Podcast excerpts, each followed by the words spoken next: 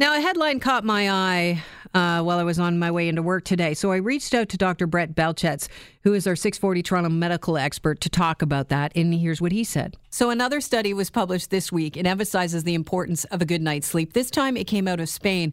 And it actually emphasizes that if you're sleeping less than six hours a night, you're more likely to develop plaques throughout your body. Can you tell me a little bit more about this?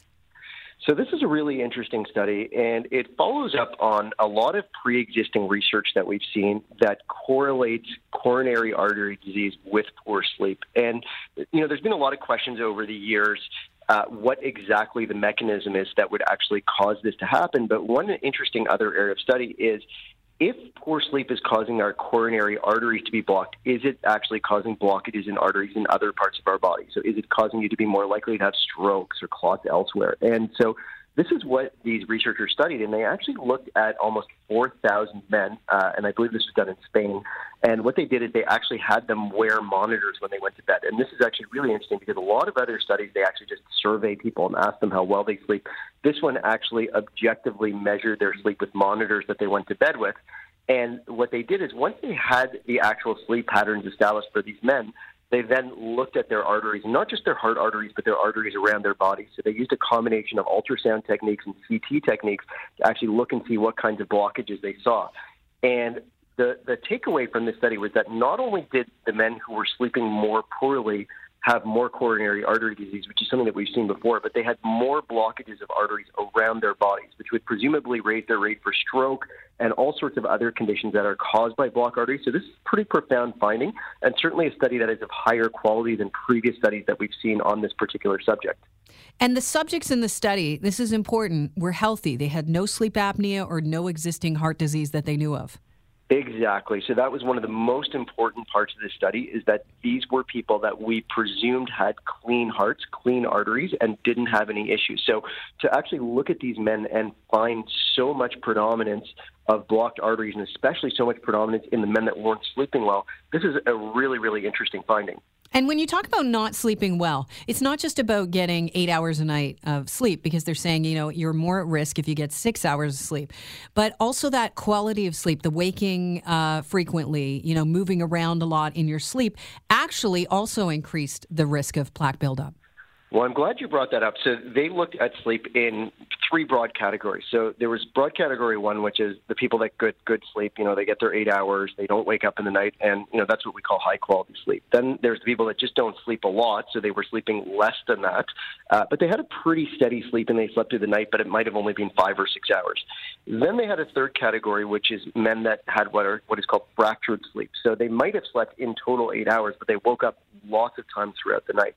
And what was interesting is in the results, the group that had the worst blockages of their arteries was actually that group of men with fractured sleep. So, so even if you're sleeping lots, but you're having poor quality of sleep, you're actually putting yourself potentially into a dangerous category of health here. And so, there are some takeaways here, which is that.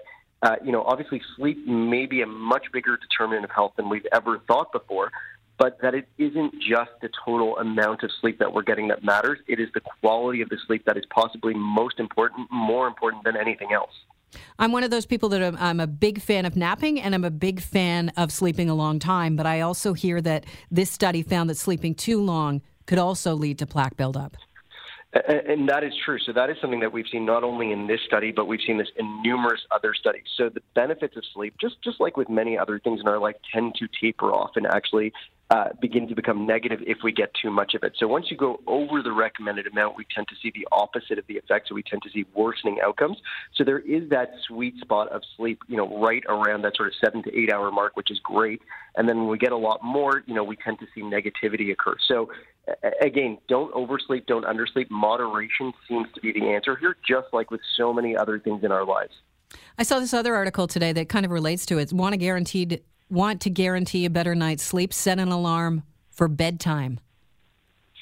Well, you know that that is a very very common uh, problem that many people have, which is inconsistency of their sleep hours. So when we look at people with poor sleep, one of the first pieces of advice we give is something called sleep hygiene. And sleep hygiene means, as a starting point, that you need to be going to bed at the same time every night and you need to be waking up at the same time every morning because our bodies are very, very all about habit. So our bodies have an internal clock that will say that if you go to bed at the same time every night, your body knows that that's the time to fall asleep and will eventually be trained very well to sleep at that time. But if we're switching that time, which is very possible in our modern day and age with you know modern artificial lighting and artificial clocks and everything that we have, if you're switching that time every single day, our body doesn't know when its natural time to fall asleep is. And so that's what leads to either an inability to fall asleep or that fractured sleep because even if you do manage to fall asleep, your body internally may be saying, you know, I need to wake up because this just isn't the right time of day to be sleeping. So train your body. There's a whole bunch of other things that's really important. You know, things like a quiet room. Make sure that electronic devices are not in that room. We all have our phone next to our bed don't do it. You know, use a regular old school alarm clock. Keep your phone in another room. Make sure you have blackout drapes. Make sure you keep the temperature cool. These are all some of the most important things you can do in terms of sleep hygiene to try to get a good night of sleep. Dr. Belchetz always a pleasure to have you on. Thank you so much. You're very welcome. Have a great day.